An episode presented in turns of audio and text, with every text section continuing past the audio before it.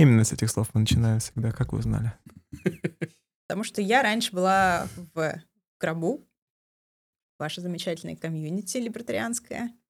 Так, так уж исторически пошло, что обычно бьют нас, а мы, если и проявляем какое-то насилие, то оно скорее там... То сразу насмерть.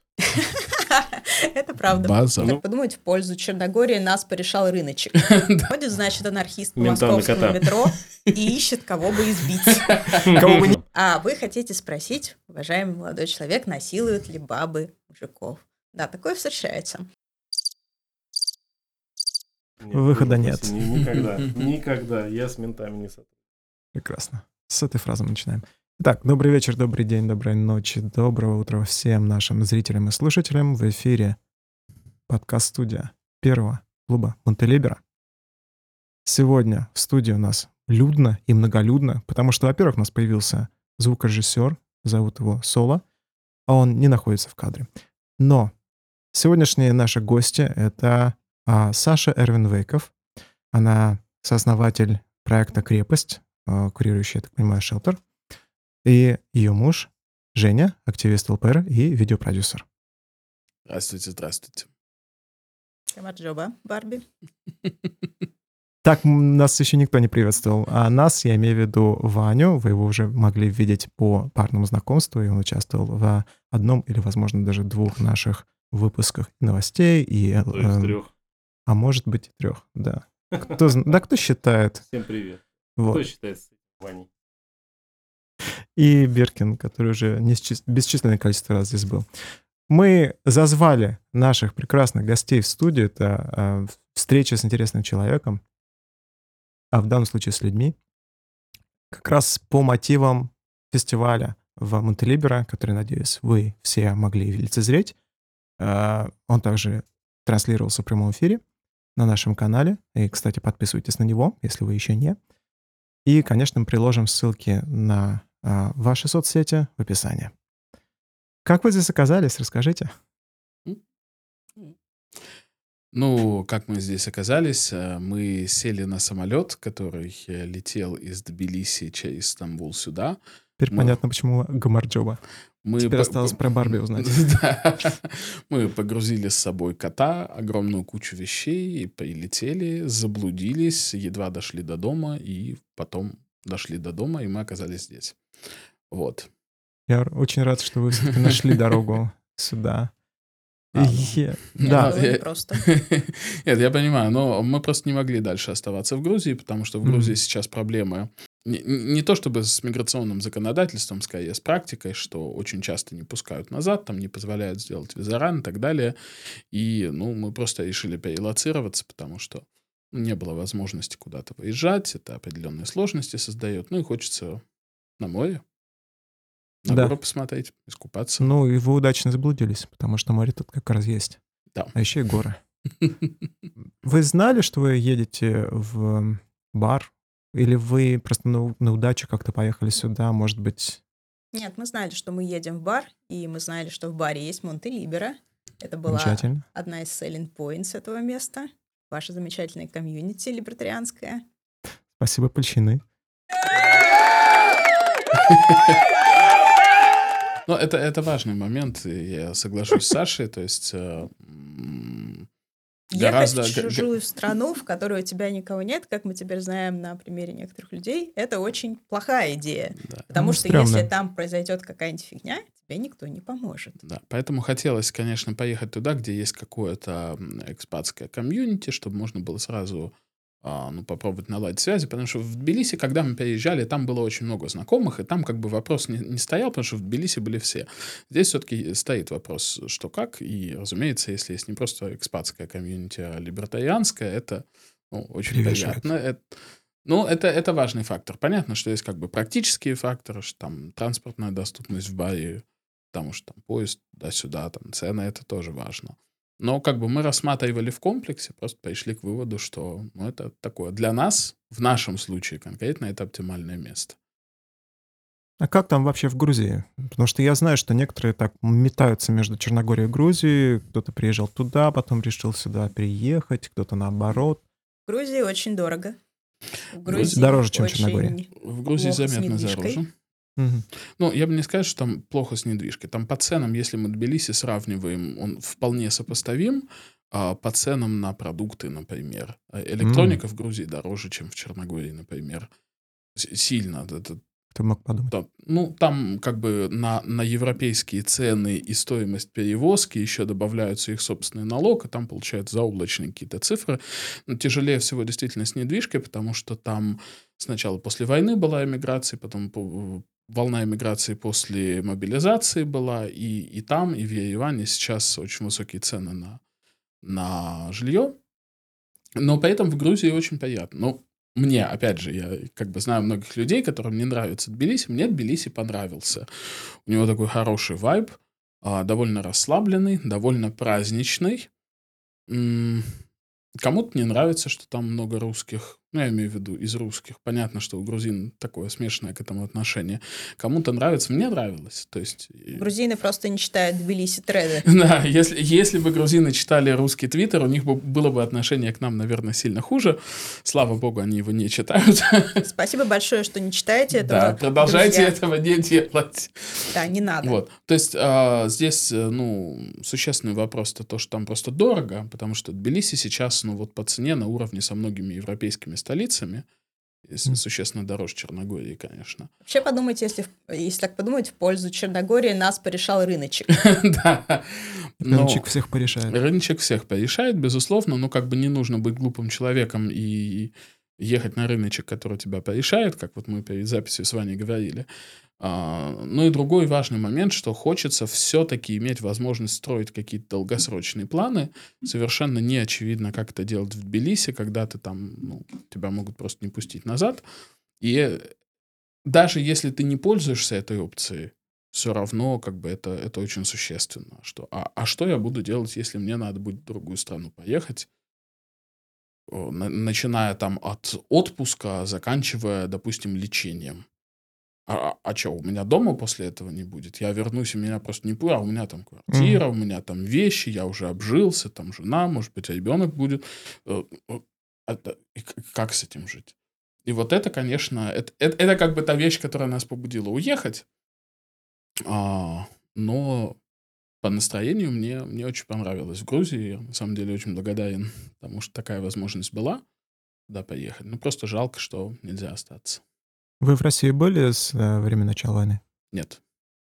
Не- Ну и, соответственно, не было желания никак не вернуться даже Вот. на время. Такой можно вопрос по вайбу грузинскому. Ты говоришь, что он там расслабленный, все такое. Есть ли какой-то грузинский эквивалент местного полаку? О, Он есть, но мы не знаем, как это будет по-грузински. Я не знаю, как это будет по-грузински. Грузия в нем. я Грузия- считаю, его нет, потому что здесь там тебя сразу обучают самым главным словом это полаку. Э, и, Это важное слово. и все, и в принципе тебе достаточно для общения. Ну, говорят еще ништа-ништа и Нечто, ясте. нечто, да, да, да. А, В. Грузии со времен Саакашвили очень эффективная бюрократия, так что там Эффективная бюрократия нет. довольно забавно звучит. А. Бессердечно эффективно. Не-не-нет, она эффективная в том плане, что она очень мало неудобств доставляет человеку. То есть, если тебе надо контактировать с государством, этот контакт будет очень коротким, он тебе не будет стоить больших денег, и он не съест больших нервов. Она в этом плане эффективна. То есть, ты там как бы а, вот эти всякие приемные министерства, они называются Момсахуры агента, то есть а, а, агентство, агентство оказания услуг э, цен, ну, как бы, сервис-центр. Ты приходишь, это действительно такой большой МФЦ или маленький МФЦ, ты просто записываешься решить свой вопрос, ты ждешь 3 минуты, ты решаешь свой вопрос, и ты уходишь. И на этом твое взаимодействие с грузинским государством закончено, и в этом плане это, конечно, очень круто. То есть зарежут, но не больно.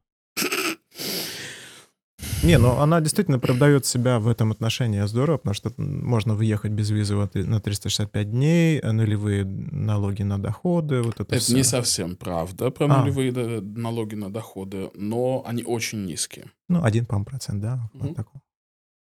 Хорошо. От одного до трех в зависимости от правил, и там свыше определенной суммы ты уже платишь стандартный НДС, который вообще-то 20%.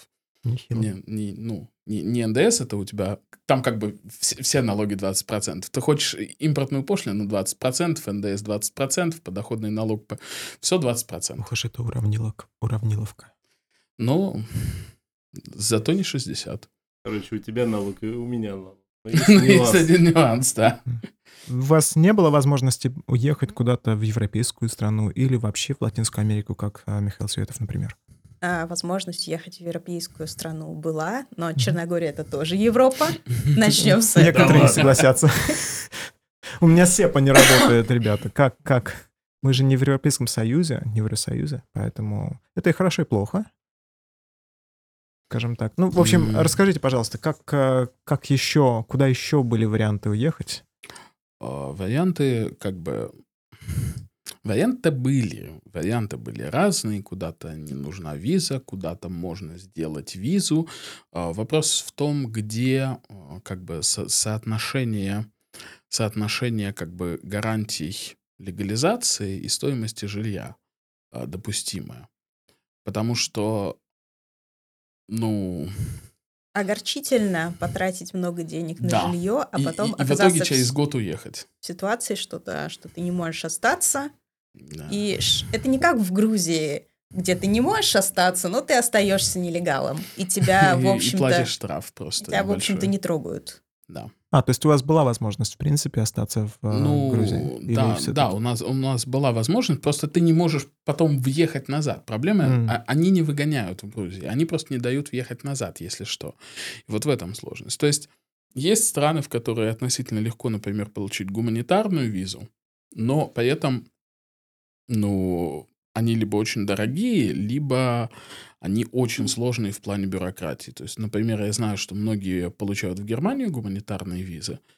А, ну, для меня количество бюрократии в Германии, оно совершенно ну, просто невообразимое. Я, я не могу себе представить, как я не то, что буду там карьеру строить, там бизнес, какие-то планы, я не представляю, как свою просто будничную, ежедневную жизнь нас, наладить, когда ты настолько сильно связан по рукам регуляциями. А, некоторые люди там делают в другие европейские страны. Опять же, это, ну, где-то это дорого, где-то очень высокие налоги и так далее. То есть есть много факторов. Латинская Америка далеко. То есть Латинская Америка, я знаю, там айтишники еще а, всякие азиатские страны любят. Далеко, дорого и, ну, не знаю, как-то непривычно, что ли. Просто мы не айтишники. Просто мы, да.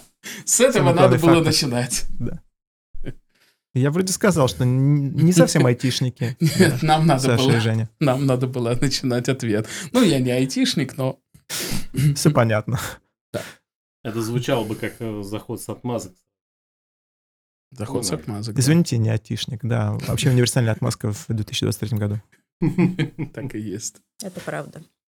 Э, Расскажите, как вы узнали о Монтелиберо? Где вы впервые это слово услышали? Жень мне ссылку скинул на ваш сайт. Буквально вчера, да. Я сказала, ну что, это либертахи, что у них там город? Он Говорит, нет, у них там коммуна. Я Коммунизм. спросила, я спросила, это что, коммунисты какие-то? Может быть, у них там вообще горизонтальный safe space? Нам Как такого уже в Тбилиси плохое. хватило, спасибо. Я, я про проект Монтелиберо слышал еще, когда он только-только начинался. Я тогда уже был членом Либертарианской партии России. У нас многие о нем знали, и многие рассказывали. Как бы я так понимаю, что у вас в проекте а, ну, многие участники, они тоже либо действующие, либо бывшие члены Либертарианской партии. Поэтому, в принципе, у нас про, про Монтелиберо знали. Просто я на тот момент а, не то чтобы не рассматривал вопрос переезда в Черногорию, я, в принципе, на тот момент не рассматривал вопрос миграции М, вопрос иммиграции, как бы это было что-то, ну вот однажды мы заработаем деньги, и мы там поступим в какой-нибудь европейский университет, и мы там получим хорошее образование, и мы легализуемся, и мы будем жить в Европе. А потом началась, эм, началась как бы война, и все. И эти все планы пошли совершенно, совершенно по-другому. Легализуемся в Да, Европе. легализуемся в Европе. Накал шутки рос, рос, рос. Очень смешная шутка. Вот, в общем, про Монтелиберо, да, я просто знал давно, но я не следил. То есть я с большим удивлением э, обнаружил просто, насколько, ну, насколько успешно на самом деле, например, MTL City, потому что когда он только возник, очень много было скепсиса вот среди моих знакомых, например, а, по поводу того, а может ли во- вообще это получиться. Это выглядело как-то не очень серьезно. Потом я приезжаю на фестиваль, я вижу, офигеть, два здания больших, красивых, свой участочек, организация, ну, сюда, то есть как бы жизнь кипит, оно работает, и это было очень круто. Это было очень круто, но вот опять же, я просто не, не следил слишком близко за проектом. Я начал об этом задумываться ну, где-то год назад, когда стало понятно, что в Грузии уже остаться не получится, и мы стали думать, а какие еще пути. И вот тогда я как раз зашел посмотреть, а что происходит в Монтелиберо, и вот был очень-очень приятно удивлен тем, насколько хорошо происходит. Круто, но мы старались. Мы подчищали все перед фестивалем, конечно, буквально последние часы. Достраивали эти два здания. На самом деле это фанерные здания. что вы думали. Мы, мы плакали. Поехали бы вы сейчас на этот участок. А, так у вас, значит, работали эти архитекторы Сочинской Олимпиады. Это залипуха, да. На- Да, Надувные здания. Не только они перемещаются из Грузии в э, Черногорию назад. А чего вы тогда не поставили вот эти фейковые фасады, как Соб- Собянин ставит в Москве, Бюджет не с хватило. нарисованными К сожалению, окнами? да. Бюджет у нас не, не- не располагает. Ваш- Невидимое. Мгм. Вашего бюджета на настоящие окна хвати- хватило? Или это Всё просто ушло на дырки в Светово. картоне? Саш, ты просто забываешь о том, сколько в Собянинской Москве стоят фальшивые окна по сравнению А с здесь, здесь, здесь, наоборот, да. Здесь Да. все наоборот. Здесь очень дорого стоит тень. И в этом вы могли на фесте убедиться. Кстати, Да, вот о фесте расскажите, пожалуйста. В своих впечатлениях. Рассказывай. Ну, там был Светов. А за Световым ходила целая толпа туда-сюда. Да. Этому не хватало, не хватало какой-нибудь озвучки, какого-нибудь саундтрака. Вообще, это очень огорчительно, что вы не выпустили его на ту большую красивую сцену. Ну А да, мы это- разбирали это в кулуарах наших а, организаторов, и мы учтем эти ошибки. Ну, знаем, в общем, в следующий выводы, раз- но вам о них не расскажем. В следующий раз надо Светова на сцену.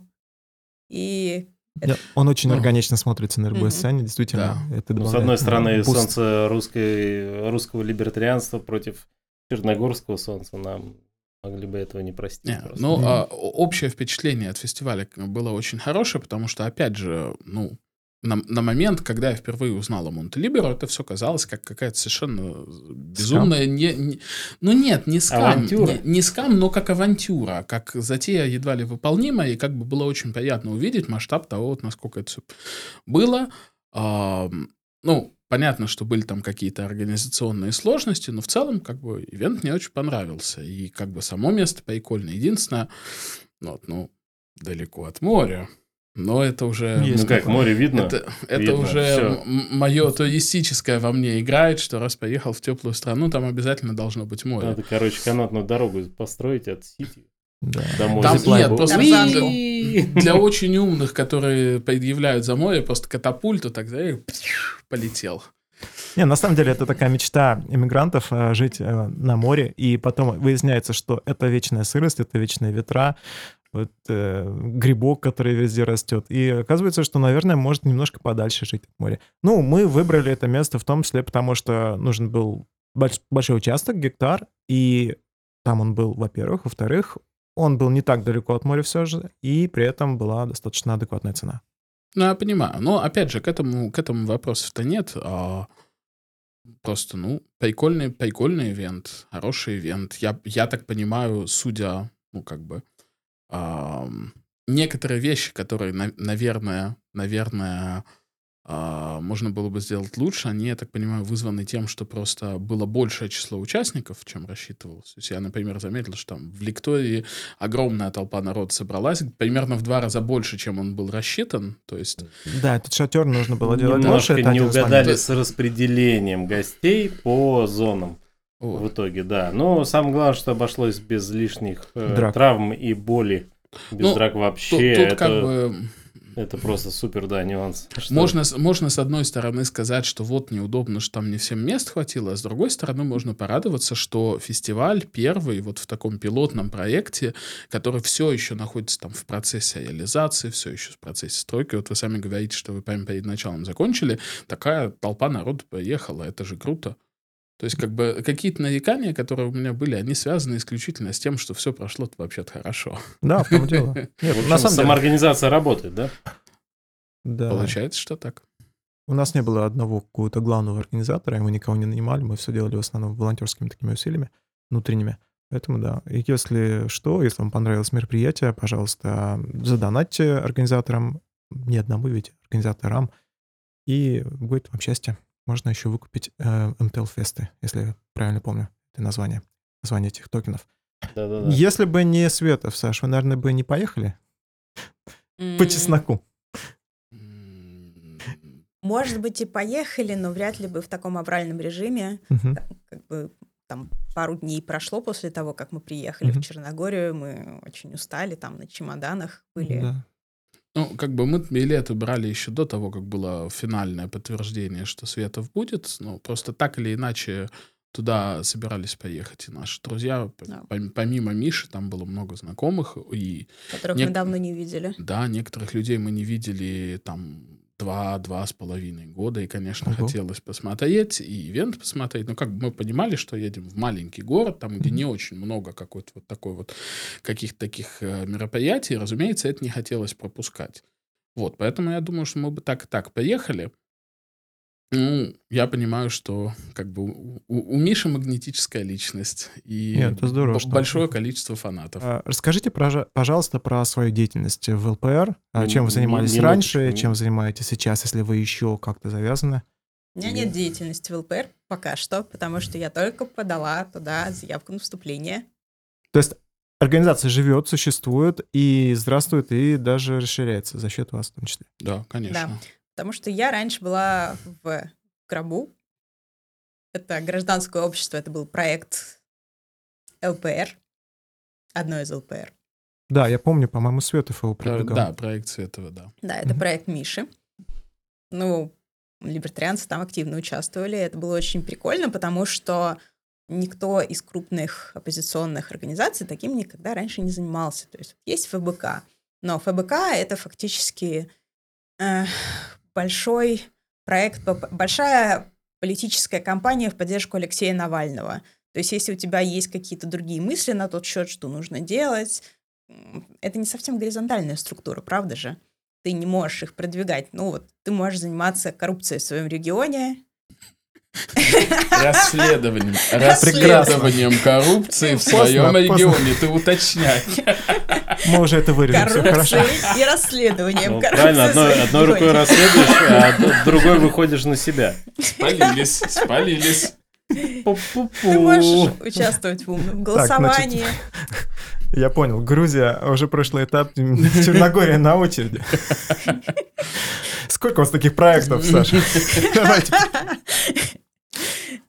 Продолжаем, Просто- продолжаем, интересно. Но ты не можешь создать какой-то свой собственный движ внутри этого. Ну, то есть он должен соответствовать линии партии. Ну, там еще вопрос же в том, что а, нет какой-то понятной схемы участия. То есть, допустим, а, если вы поддерживаете ФБК, то ваша поддержка выражается в том, что вы там, допустим, смотрите их расследования, донатите, Донатите. и в определенный момент, пока это еще было возможно, вы участвуете в митингах. Но Мгм. это все такие периодически случающиеся события, а между этим какой-то регулярной работы, к которой любой человек, не только сотрудник ФБК или там координатор штаба, но любой человек мог бы подключиться, ее не так много. И это вот опыт, которого многие люди лишены из-за этого. Ну да, ты можешь долго ходить на митинги, ты можешь там лайкать, шерить и донатить. Репостить. И, по- и репостить, да, а потом получить за это пару уголовок. Пушечку. Тогда не наверняка мы А можешь не получать, да. Но м, ты не будешь участвовать в политической деятельности. И тут, значит, Миша выступает с вот этим замечательным своим предложением, давайте вот строим такую вот такую движуху, куда все могут пойти, и всякие леваки в том числе. Да, это было прям что-то вообще новое. Да. Совершенно уникальное, то, что он Это сделал. было прикольно. А еще до этого Екатерина Михайловна Шульман, я смотрела ее эфиры довольно регулярно, а, Возможно, мы приложим ссылку в описании, если она нам доплатит. А то еще мы приложим. 4 миллиона рублей в студию, пожалуйста. Рублей. она заявила, что давайте Мелочью. Она заявила, что сейчас вот наступает звездный час людей, которые вот могут взять и заняться политической деятельностью, например, всяких феминисток. а я феминистка. Я подумала, опа, это просто идеально. Я могу вступить в это гражданское ваше общество и заниматься там феминизмом. Кто мне запретит? Действительно. Э, Извините, дорогие зрители, слушатели, просто я с ребятами общался до записи этого подкаста, в отличие от Биркина, да, поэтому у нас тут немножко... Несогласие пошло? Не, мы в разных немножко этих положениях. категориях? находимся. а, ну да, да. Не, мне все То это есть интересно. после всех этих анекдотов ты продолжаешь считать себя феминисткой. Я могу таких рассказать анекдотов. Нет, это что, а женщина разве не может шутить? Сама Может, над собой, может, над своим конечно, да. движением, над своей потрясающей тупой идеологией. Почему нет? Слушай, это я, я настолько рефлексирующих феминисток еще не встречал, поэтому готов Ты по- не встречал феминисток, по- в принципе. поаплодировать. Ну, Остальные, они просто не феминистки, они просто блогерши, которые паразитируют на очень популярном кейсе, как я выяснила потом уже на практике, уже в гробу. Это типа как готы, которые не знают про тайп и негатив, да? А, я тоже не знаю, следовательно, я не год. Все, хорошо, вычеркиваем. Вычеркиваем. Самое главное. Не готин. Но Мишин, Мишин проект, э, он действительно, он не только совершенно новый, он э, себя на, на коротком промежутке показал как очень успешный э, гражданское общество, потому что вот как раз крепость, которую Саша помогла основать и очень долго была координатором, и, наверное, расскажет об этом. Это вот как раз пример того, как такая структура могла бы быть успешной, если бы у гражданского общества не, не с большой буквы, как у движения, а как бы в широком понимании, оставалось место для маневра. Проблема в том, что гроб основали э, 1 марта 2020 2020 года, буквально вот за несколько недель до того, как началось закручивание гаек из-за ковида, и все те планы, которые были по деятельности в оффлайне у гроба, они все пошли, э, ну, вс- вс- все, все, все, все как бы уже не могли случиться, потому что начали очень сильно давить, и Да, это было грустно. да, то есть э, гроб создавался в расчете на определенного рода деятельность по модели, которая была в либертарианской партии, то есть там какие-то оффлайновые ивенты, акции протеста, и то, и это, и это все стало, ну, очень сложно делать и очень опасно делать. Но вот тот один проект, который можно было делать, это крепость, он оказался очень успешным. Так что это не только Давайте- новая идея, давайте это поговорим. работоспособная идея. И живучим, я так понимаю, потому что гроб э, уже не существует, если не функционирует, не функционирует, да. А крепость уже, она продолжает свое существование. Да, в той или иной мере. Хорошо, расскажите, пожалуйста, Саша, чем занимается крепость, в чем основной ее месседж и какая М. цель? Я чуть-чуть раньше начну. Мгм. Я вступила в гроб, потому что мне одна из ли- либертарианок, по-моему, это была Лусиная, предложила основать там феминистическую фракцию. Я прошу обратить внимание на название «феминистическая». Мгм. Это очень бесило медийных феминисток, потому что они применяют слово «феминистское». Феминистское — это значит что-то, что для феминисток. То есть фраза «я вступила в гроб» никого не смущала, да? Почему она должна меня смущать? Я в России родилась. А я я В не смысле, я, вылезала ро- оттуда. я родилась в Украине, но я живу в. России, жила в Что-то России. там. Побьем последний гвоздь в гроб феминизма. Да, жутко. Жуткие шутки у нас. Не-не-не, А тут интересно. феминистическое. Феминистическое — это значит, что что-то относится к феминизму. К феминизму как к движению в защиту прав женщин. Чудовищно, отвратительно. А, Фу-фу. Не осуждаем. вот. И Продолжай. крепость была как бы логичным продолжением всего этого дела, потому что знаете, что происходило во время карантина? Люди, которые заперты по домам, они начинают сходить с ума. И некоторые из них начинают избивать своих близких, в основном женщин. Там маму, или жену, или дочку. Ну, так уж произошло так, так уж исторически пошло, что обычно бьют нас. А мы, если и проявляем какое-то насилие, то оно скорее там. То сразу насмерть. Это правда. База. Ну вот да, да, да, да, по статистике убийств, да, баз- базированные Да. женщины, Как да. мне нравится Само- это это самооборона. Это Самооборона, Я самооборона. душу. С двух ножей душу. Как вы легко об этом шутите, на самом деле у меня волосы. Не-не-не, я, я просто... От э, всего волосы дыбом, конечно. от Я того, лично что- во время карантина как раз... э, Не били жену? Да боже упаси, я на, наоборот, мы с Катериной Алексеевной э, на этой почве-то, собственно, и съехали, что ли. А кого вы били? Нет, не было, не, не было что-то повода Где все ваши феминизм кошки, поехал, Иван, да. феминизм поехал. да, кого убили, если не, не жену, да. Нет, вообще, на счастье, в Москве некого было бить в те времена благословенные. Потому что ходил я по пустому метру, короче. П- Представьте, в каком, в таймлайне мы живем. Просто представьте, в каком таймлайне мы живем, что мы постапокалиптичный 20 год, когда города буквально вымирали из-за не из-за вируса, а из-за государственных локдаунов. Представьте, в каком кошмаре мы живем сейчас, что мы те времена можем без иронии назвать благословенными. Да, Просто задумайтесь на не, минуту, я это- тут- Это к зрителю по большей части. Я думаю, что поскольку мы тут все иммигранты, мы уже Да. над этим мы рефлексировали. уже Ну, вот пор- вы пор- поржали там за кадром, да. Махнулись бы без не глядя? Да, Не глядя, конечно, да. без проблем. Ходит, значит, анархист по на московскому кота. метро и ищет, кого бы избить.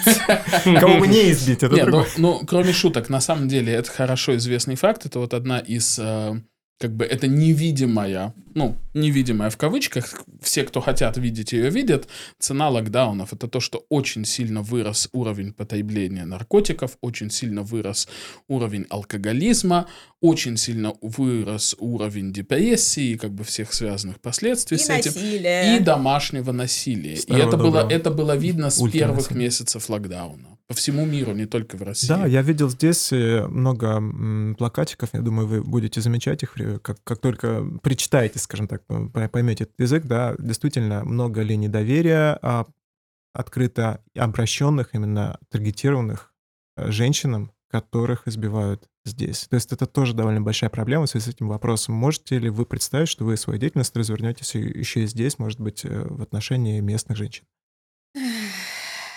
Если бы у меня были силы и ресурсы, то, может быть, смогла бы и сделать. Сейчас пока что я несколько выгорела. Ну, давайте я расскажу дальше. Мгм. В общем, вступая в феминистическую фракцию, и мы думаем, и мы думаем, что мы можем такого сделать замечательного для наших женщин. Вот локдаун начался, и первое, что я слышу, как бы за... Я слышу крики где-то там на, на- у соседей. И вроде бы как бы неудобно спрашивать и лезть, все у вас в порядке, или там сразу вызывать мусоров, потому что, как правило, в большинстве случаев мусора не помогают в таких ситуациях.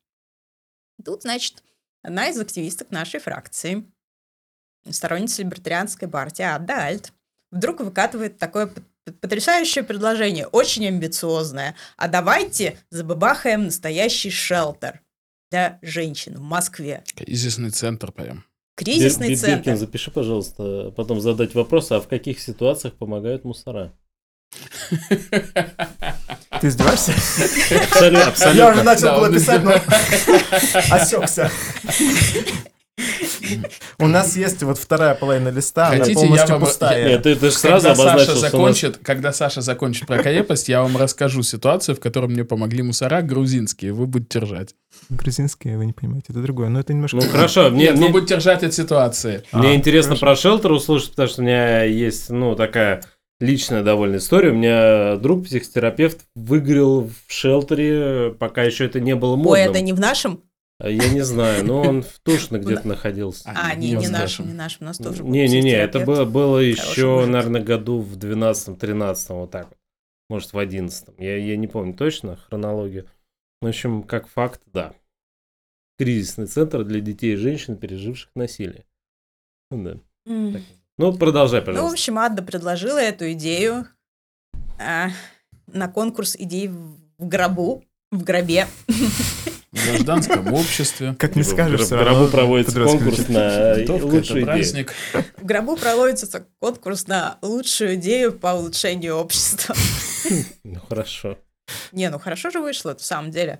Кроме шуток, это отличная организация была. Мне очень жаль, что нам пришлось офлайновую часть закрыть, потому что мы нескольким сотням людей помогли в итоге-то. Вы еще на связи с э, некоторыми из них хотя бы? Ну, я на связи, я со всеми, я во всех Есть из чатах грубо со- обратная связь. из гроба обратной связи не должно быть. А, Только 31 октября. Да, я только подумал, что Хэллоуин у нас на носу, и можно будет устроить Спиритический А я сеанс, недавно узнал, Что такие жуки-карапузики, короче. Ну, Только в что придумал, давай признаемся. Нет, нет, нет, это абсолютно научный термин, да. Это был конкурс э, проектов, как раз вот когда стало понятно, что нам больше не позволят заниматься вот той деятельностью, которая у нас хорошо получалась в оффлайне, возник вот этот конкурс проектов. Это тоже была идея Миши Светова. Давайте пусть кто-то предложит проект, который мы можем реализовать в условиях шатдауна.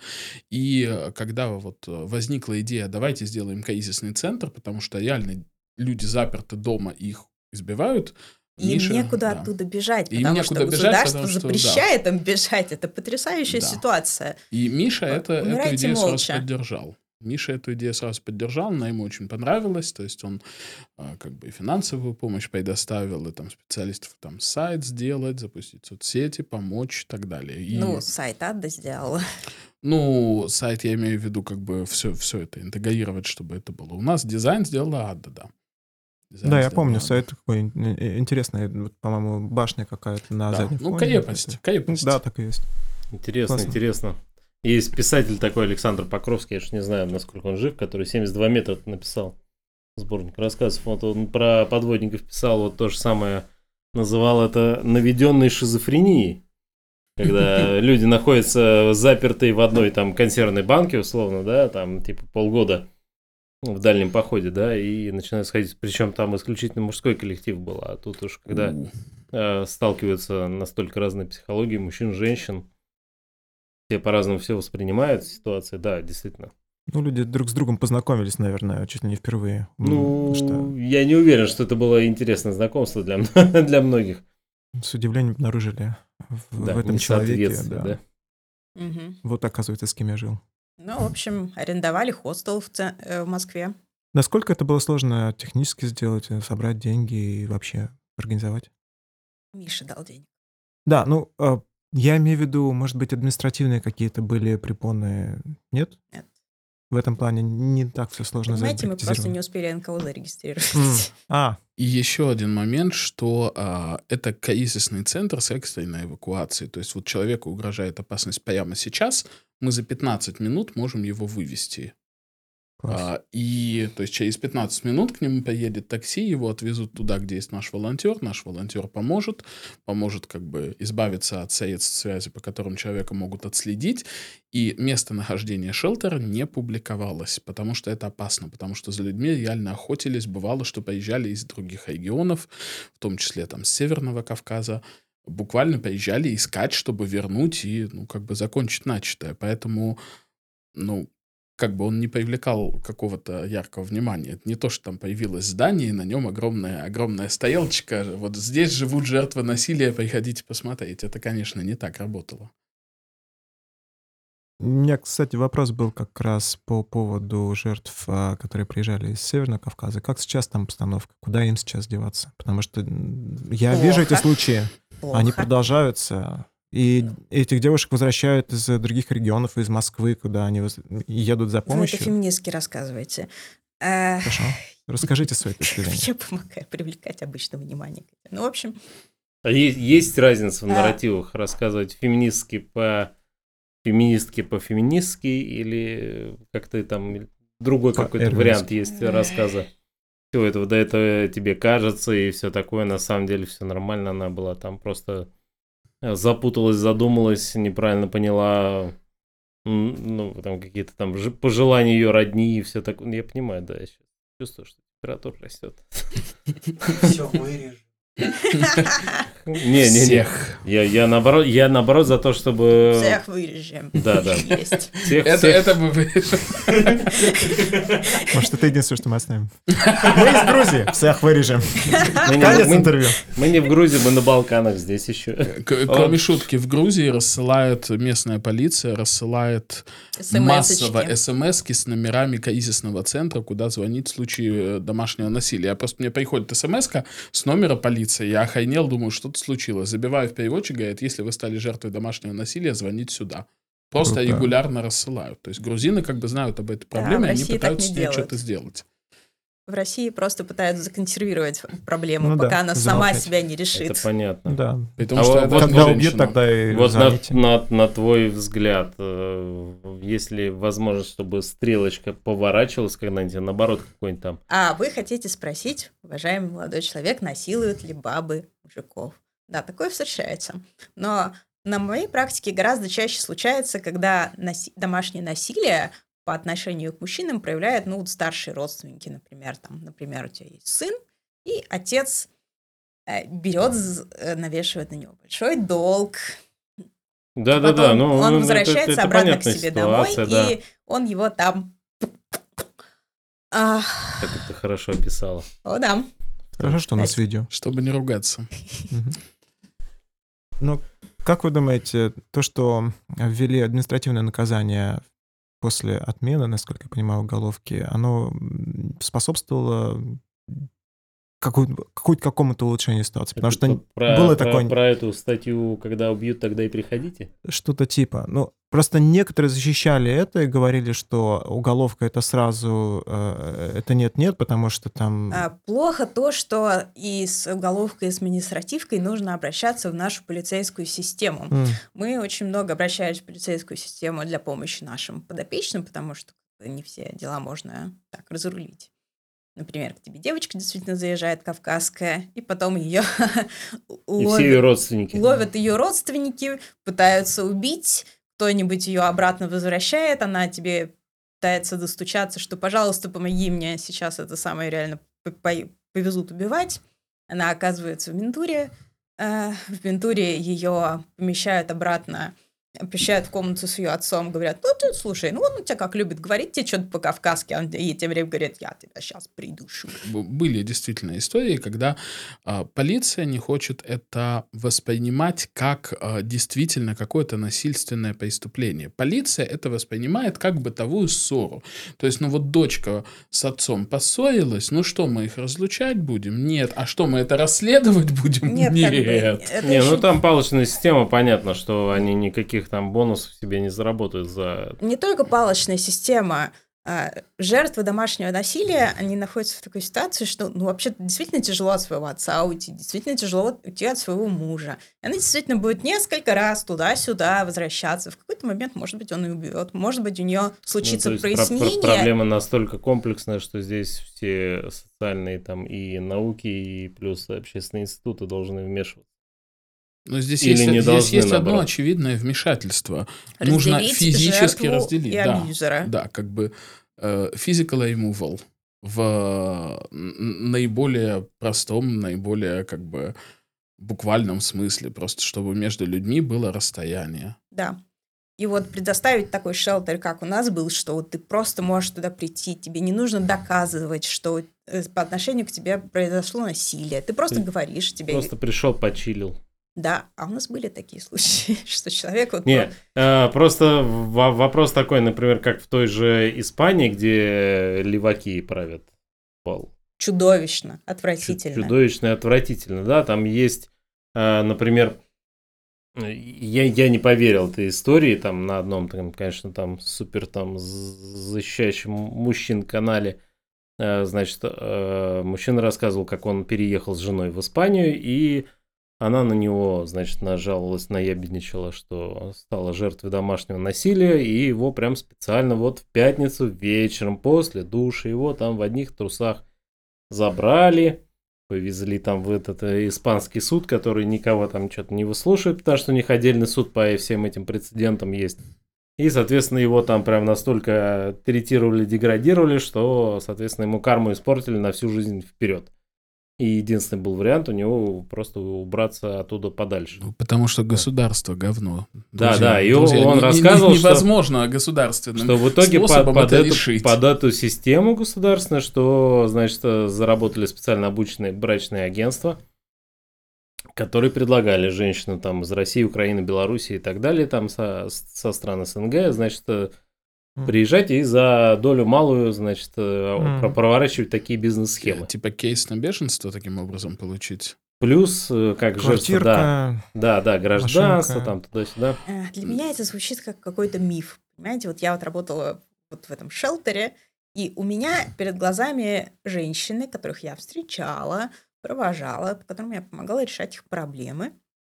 Ну, Не, у нас нет оснований тебе не верить, ни в коем случае. Нет, просто про то, что, например, если вот... э, кстати, у нас не только женщины были в шелтере, это был коэд шелтер, мы также принимали и мужчин, и ЛГБТ-персон разных. Это здорово, потому что в последнее время действительно им тоже некуда деваться. И в А связи у с... них выбор еще меньше. у Да, да, да, в том и дело. меньше. Все эти законы, там-то да. все схлопывается, Уровень. уровень свободы, трансперсоны. В общем, мы Ну да. сильно, как говорится, илы хапнули.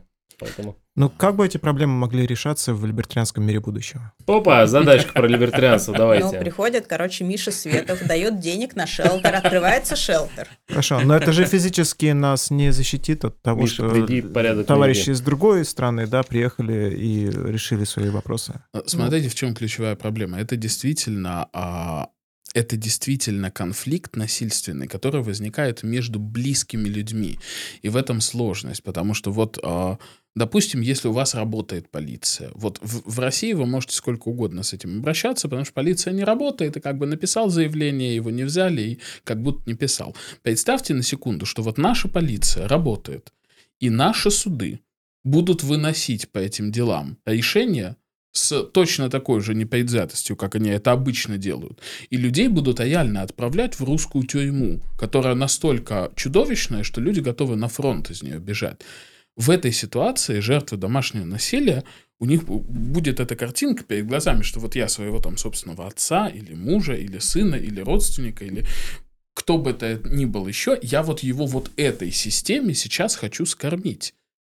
И, разумеется, будет происходить то же самое, что происходит во, во многих других странах, когда как бы, ну, написала заявление, забрала заявление, написала заявление, забрала заявление, потом не стала писать, потом убили. Потому что это конфликт между близкими людьми. И очень сложно с близким человеком, даже если он не прав. Даже если он мало того, что не прав, он настоящий преступник, очень сложно с близким человеком такое сделать. Человеку, ну, нормальному. Ну, ты- ты- ты- ты. Но это семья. Поэтому э, вот эта идея там, эм, то, что называется restraint order, да, э, ордера о неприближении, э, это гораздо лучшая альтернатива, потому что тогда человек, который стал жертвой насилия, он понимает, что нет, я как бы я не сломаю там части своей семьи жизни, я не отправлю его в тюрьму, просто как бы я буду в безопасности. Они на это решаются. И точно так же шелтер работает. Ты не ломаешь жизнь другому человеку, что даже если он это заслужил. Вот мы как либертарианцы понимаем, что там есть такая вещь, как оборона, и каждый человек имеет право обороняться, а если ты обороняешься от семьи, понимаешь, это же это очень тяжело психологически. А шелтер это легче психологически. Шелтер это я уехал, я в безопасности. Я никому не навредил, уехав.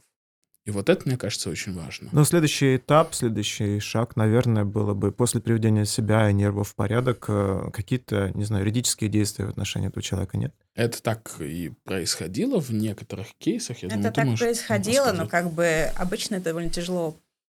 Обычно эти женщины или мужчины в небольшом количестве случаев, но все же, они просто пытаются начать свою жизнь заново, подальше от абьюзера. Забыть и просто от- Да. отойти подальше как можно дальше. Мгм. Да. И потом просто решить свои юридические проблемы удаленно, вот как, как, как с каким-то чужим человеком. Мгм. Я понял. А И вы- это работает, это реально работает. То есть я... Нас было очень много, практически все это успешные кейсы. Вот к тебе приходит вот эта вот девочка, она вот трясется, там плачет, не может 20 минут от тебя отлипнуть, потому что ей очень страшно, она не верит, что оказывается где-то могут помочь. И она себя как-то глупо чувствует, потому что, ну, что я взрослый человек, за помощью кому-то обратилась, но при этом ее только что там ее партнер пытался убить. Ну, понятно, это очень глубокая и такая эмоциональная тема. А потом ты под- под видишь, нее надо выделять ты прям... берешь эту девочку, провожаешь уже Да-да-да, из время. шелтера на съемное жилье, Мгм. и это совсем другой человек. Это уже человек, который освободился от этого ужаса, который может с людьми говорить, который бить себя не хочет. Который может за себя постоять и не допустить того, чтобы с ним это случилось второй Да. Курсы раз, потому самообороны. что-. Но это не Мгм. только курсы самообороны, потому что, опять же, мы говорим про оборону про се- а- от семьи, по сути дела. Это так, Тут к сожалению, не это- это работает. психологически Это как-то да, это психологическая работа, потому что очень, очень мало кто позволит другому человеку сразу с первой секунды в отношении себя какое-то абьюзивное, Ну а- да, абьюзивные действия. Оно все начинается с того, что как бы не вот... одни отношения начинаются с того, что женщина смотрит на мужика Да. и думает, вот, блин, классно бы, чтобы он меня задушил, бил, отбирал у меня все деньги. М. А потом- Нет, она думает, здорово, какой хороший молодой человек, давайте начнем. Возможно, я бы смогла с ним начать семью. Потом оказывается, что молодой человек не очень хороший. Или иногда бывает, что люди меняются. Например, у человека могло что-то в жизни произойти. Во время локдауна он мог лишиться работы и запить. Да. Или стать игроманом тоже. И э, это, это вопрос именно психологический. Может ли человек вовремя понять, что он находится в этих отношениях абьюзивных? Может ли он вовремя себя как бы взять в руки и сказать, все, это пора прекращать? Поэтому как раз вот была, как бы в в крепости была юридическая помощь. Помимо юридической помощи была еще обязательно психологическая помощь, то есть просто для того, чтобы человек больше не оказывался в таких ситуациях, чтобы он мог вернуться к нормальной жизни. Давайте к чему-нибудь более... Да нет, я хотел еще добить эту И тему и более. потом перейдем. А, потом перейдем, да, давайте. Да. А, Саш, скажите, пожалуйста, у вас были случаи, когда вы отказывали людям, которые к вам обращались? Может быть, потому что а- Нет, они ни не... разу. На самом деле, сначала у нас был очень большой конфликт с левым комьюнити, М. которое очень огорчилось, что Миша Светов крыл шелтер. Это же Посмел. какой кошмар. Слом системы. Да. Мгм.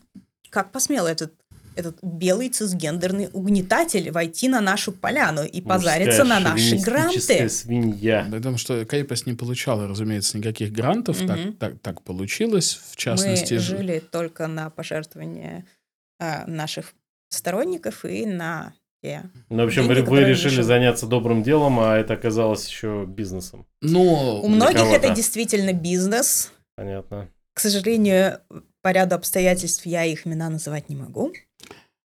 это вопрос не, не, не, не в бизнесе, не в бизнесе даже. Вопрос в том, что у разных людей разная система ценностей. И для нас, например, было совершенно нормально, что вот мы откроем шелтер, если в этот шелтер пойдет активистом, волонтером какой-нибудь человек левых взглядов, никто не будет отказываться от его помощи, потому что мы здесь не коммунизм строим и не анкап строим, мы людей спасаем от избиения. А как оказалось, для многих левых людей вот эта вот ассоциация, она гораздо важнее. Чувство, что я не связан с какими-то людьми, которые я считаю неприятными, оно гораздо важнее оказалось для многих, чем пойти и реально чем-то помочь. То есть вот если положить на весы с одной стороны а, я там засру световский шелтер в соцсетях, а с другой стороны я возьму, помогу вывести какую-нибудь женщину, чтобы ее не задушили. ЛГБТ-персону. Или ЛГБТ-персону, кстати, потому что у нас и геи были, и трансгендеры геи. Вот А, у, у некоторых людей эти весы нормально работают, они такие, окей, я как бы, я, я, я, я сделаю правильно, я пойду помогу человеку. У других людей гораздо важнее публично заявить, значит, о своем моральном превосходстве и таким образом избежать необходимости ну что-то понятно. делать. Ди- Дилемма шашечки или ехать. Да, шашечки или ехать, это, к сожалению, не только вопрос там бизнеса, дележа поляны, Ну, хотя... нет, погоди, ди- бизнес и дел- дележ поня- Ну, это, это- очень была важная важная- это была важная часть, ну. что большая часть фем-движения и всего этого замечательного движения за все хорошего, это, как называют, инфолюди Рома. Мы, мы- мы- мы не будем на эту тему, мы не будем на, на- на эту тему продолжать, к сожалению, мы, мы не можем на эту тему продолжать, это А не жалко. совсем корректно. Но, в общем, там действительно был, был конфликт, потому что а, было, насколько я понимаю, со стороны некоторых левых, было а, ощущение, наверное, им казалось, что вот мы пришли, и вот сейчас мы будем конкурировать за грантовые деньги, при том, что мы существовали на деньги как бы одного мецената и нескольких сторонников, которые там донатили регулярно. Мы совершенно на это не претендовали, но они, видимо, в этом не разобрались и сразу почувствовали опасность. Они просто за вас подумали и все. Да, возможно, даже не в деньгах дело, а, как вы сказали, Шашечки пришли на, ехать. на поляну, на чужой, и просто они бы думали, что они усиливали бы этот ваш лагерь, э, собственно, либертарианский, своим участием. Возможно, э, такие их приоритеты. Знаете, когда были, когда была пенсионная реформа в Москве, э, ЛПР собирала митинг. И на этот митинг приглашали в том числе социалистов и коммунистов, потому что это был грабеж всех, которому нужно было коллективно сопротивляться. А когда, например, в 2019 году, я быстренько закончу, когда в 2019 году были там протесты против недопуска кандидатов в Мос- в Мосгордуму, Миша Светов, человек, которым, ну, как бы у которого есть э, достаточно, как сказать, э, он, он находится в не очень хороших отношениях с некоторыми публичными политиками московскими. Он их всех вывел на сцену, в том числе людей, о которых он очень нехорошо отзывался, там их много критиковал, потому что как бы шашечки или ехать, потому что можно сколько угодно друг друга критиковать, но когда возникает ситуация, что мы должны что-то сделать, ты либо идешь и делаешь, либо а зачем ты тогда делал вид, что ты хочешь что-то сделать. Ну правильно, ситуативно просто объединиться. А, Да, потому что если ты не способен в нужный момент забыть про мелкие д- дрязги и сказать, давайте сделаем что-то... х-». Вот я вам приведу пример, как это круто работает. Вот был недавно марафон на канале «Дождь». На, э, марафон, ты не один, по-моему, назывался, а в защиту э, узников совести. И просто все политические силы, которые в обычных ситуациях абсолютно друг друга не переносят на дух, они все собрались и все поучаствовали и собрали очень много денег на доброе дело. Вот если, если люди не могут вот так поступить, мне кажется, наверное, это не совсем для них род деятельности. Надо, надо уметь наступить как бы на горло своей гордости и сказать, что, знаете, вот спасти живого человека важнее, чем в Твиттере доказать свое превосходство. Ну, Согласен, В супер. том числе, да, и Светов, собственно, следует своим словам, и он постоянно появляется, ну, вот как недавно здесь на Рабкоре, э, в Черногории он... И я вижу комментарии в том числе, там, я социалист, но я вот за Светова топлю и так далее, и я вижу, что это находит отклик обратный. Может быть, у какой-то более здравой э, части э, левого движения. Ну, так, У левого, у левого движения есть здоровая часть. Я, я понимаю, что это не популярная мысль, но а, среди левых мы, и мы опять же как бы в процессе, мы, мы познакомились с Сашей как раз когда вот в момент, когда возник вот этот конфликт вокруг крепости с левыми, и оказалось э, там по, по пост, постфактум, когда это все уже закончилось, мы познакомились со многими людьми левых взглядов, которые были абсолютно адекватные. И у- Меняемые. Да, у- И у- хорошие люди просто на самом деле. да, готовы действительно жить со- соответственно тем правилам, которые они предлагают, либо если по этим правилам не получается жить, они готовы как бы отказаться от правил. Знаешь, если карта расходится с местностью, доверяй местности. Ну, логично. да. Вот. а, Я понимаю, что это не популярная, наверное, мысль, но они есть. И на- я думаю, что с ними нужно разговаривать, потому что далеко не все а, люди левых взглядов это такие вот э, людо- упыри. ну, упыри, людоеды, там, комиссары. Конечно. Они есть, безусловно, и их много, и, к сожалению, у них есть э, значительная поддержка медийная, но среднестатистический левый избиратель, скажем, это просто человек, который хочет жить в благополучной стране, там, где человек не умирает на улице, там, где его вот не могут забить дома, э, потому что там партнер с ума сошел на фоне локдауна. Ну, просто человек, который хочет какой-то Ну, базовой социальной стабильности. И чтоб с как в Европе халявы. было, да. да, чтобы как в Европе, грубо говоря. С этими людьми, конечно, надо общаться. Конечно, надо общаться. Но мы находимся в таком информационном пузыре в своем личном, и, может быть, думаем, мыслим какими-то карикатурами, как, э, например, про Левача. Ох уж это Левача. И они также думают про Свету, условно говоря. Он же человек-мем, по сути. Кстати, у меня вопрос к Саше по этому поводу. Вот вы э, называете себя радикальной феминисткой. Эм, как э, человек, называющий себя радикальной феминист- феминисткой, может быть одновременно либертарианцем? Просто это настолько карикатурно для меня, например, связано с, э, с левой повесткой, мне кажется, может быть, я не прав, может быть, поправите меня, что эм, либертарианство где-то, может быть, не вяжется с этим образом. Так. Я Почему? специально наклонился наблюдать за мимикой. Есть ли среди радфемов радфембой? Так, давайте вернемся к вопросу, потом разберемся с ратфембоями. Ну, а почему нет-то? Нет, я-то прек- прекрасно понимаю головой, почему нет, но просто я вижу этот образ, которым, возможно, навязывается СМИ, да, что такое радикальный феминизм, что, что такое там Обычно радикальная феминистка действительно такая карикатура, которая существует в СМИ, Мгм. и большинство людей не то чтобы читали какие-нибудь радикальные феминистские тексты, чтобы проникнуться нашим движением. Ну вот э, что такое настоящая радикальная феминистка? Э. О, это есть мно- мно- много прочтений. Просто я для себя выбрала тот радикальный феминизм, который отвечает второй волне феминизма в целом. То есть, возможно, возможно, я соглашаюсь с частью идей женщин, которые называли себя радикальными феминистками, писали эти тексты и занимались этим активизмом тогда. Но я же понимаю, что я, когда обращаюсь к опыту Дворкин, Андрей Дворкин, я говорю о женщине, которая жила в совсем другом обществе, не том же, что и мое, и в совсем, совсем другой эпохе, не той же, что и моя. И когда я говорю о радикальных феминистках, когда я читаю их тексты, я читаю тексты женщин, которые вот писали в определенном для определенного сегмента американской аудитории в основном. И в определенное время вот вот были вот эти вот изначально, да, левые активистки, которые вышли из левого движения, потому что им довольно сильно быстро стало понятно, что с такими замечательными марксистскими братьями ужиться невозможно, когда они тебя лапают, насилуют, считают тебя каким-то вот, вот, вот, ну, чем-то не особо приглядным.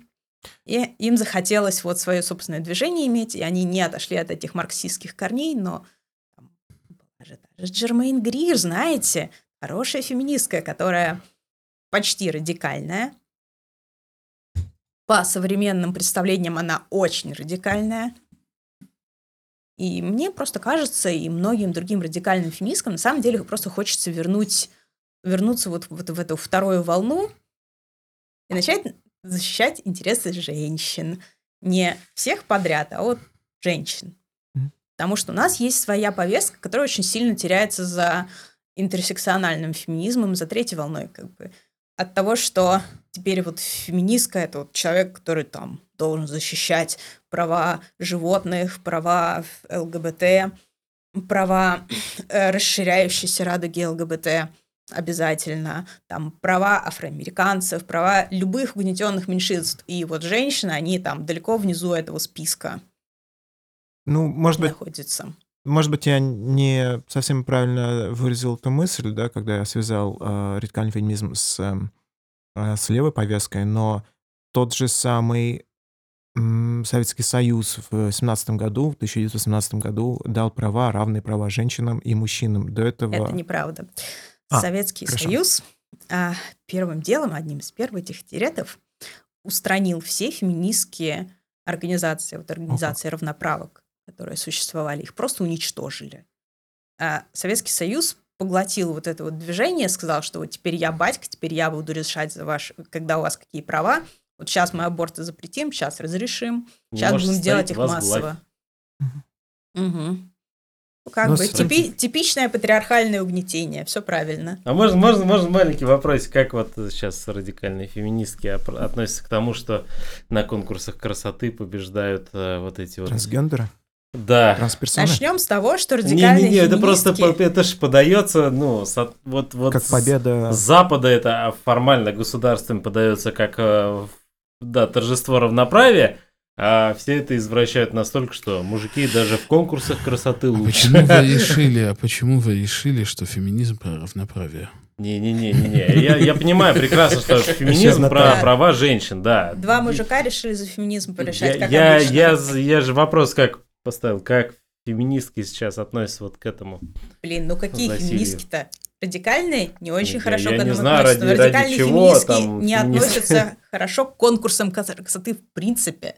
Потому что получается, что вот женщина э, оценивается как товар. Это объективация, это конкурс объективации. Почему мы должны его любить? Если мужчины хотят в нем участвовать, если мужчины хотят вот э, почувствовать себя самой красивой женщиной, пожалуйста. Не, ну нет вопросов. Фитнес и бодибилдинг это те же конкурсы красоты. Ну, Там и хорошо, мужчины давайте- и женщины участвуют. Давайте тогда приведем более нейтральный пример, когда, например, на спортивных состязаниях побеждают, побеждают мужчины, которые сделали переход, э, может быть, э, Не сделали, объявили, объявили транспереход, что типа, а я переход может быть разным. считаюсь. Он может быть юридическим, он может быть э, физическим, например. И некоторые не доходят до физического перехода. Ну, Ну, типа, это уничтожает женский спорт, да, потому что изменить пол невозможно. Можно изменить свой Все, гендер-маркер. больше ни- ни- ничего не надо было слышать, все хорошо. А, не зигануть надо было. За- за- Давайте- Ну, давайте можно левой рукой. Но на самом деле, если уж говорить про спорт, здесь ответ должен быть не феминистским, здесь ответ как раз должен быть либертарианским, потому что а, мы, мы относимся к вопросу там, мужского и женского спорта, как будто это какие-то такие категории, высеченные в камне, что вот есть спорт для мужчин, есть спорт для женщин, соответственно, трансперсоны вот в, это, вот, вот в этот пазл они не вписываются. Но на самом деле это правила, которые ну, мы сами создаем, это правила ассоциации, по которым мы сами живем. Я, например, не вижу никаких проблем в том, чтобы существовала отдельная категория спорта там, для, для трансперсон.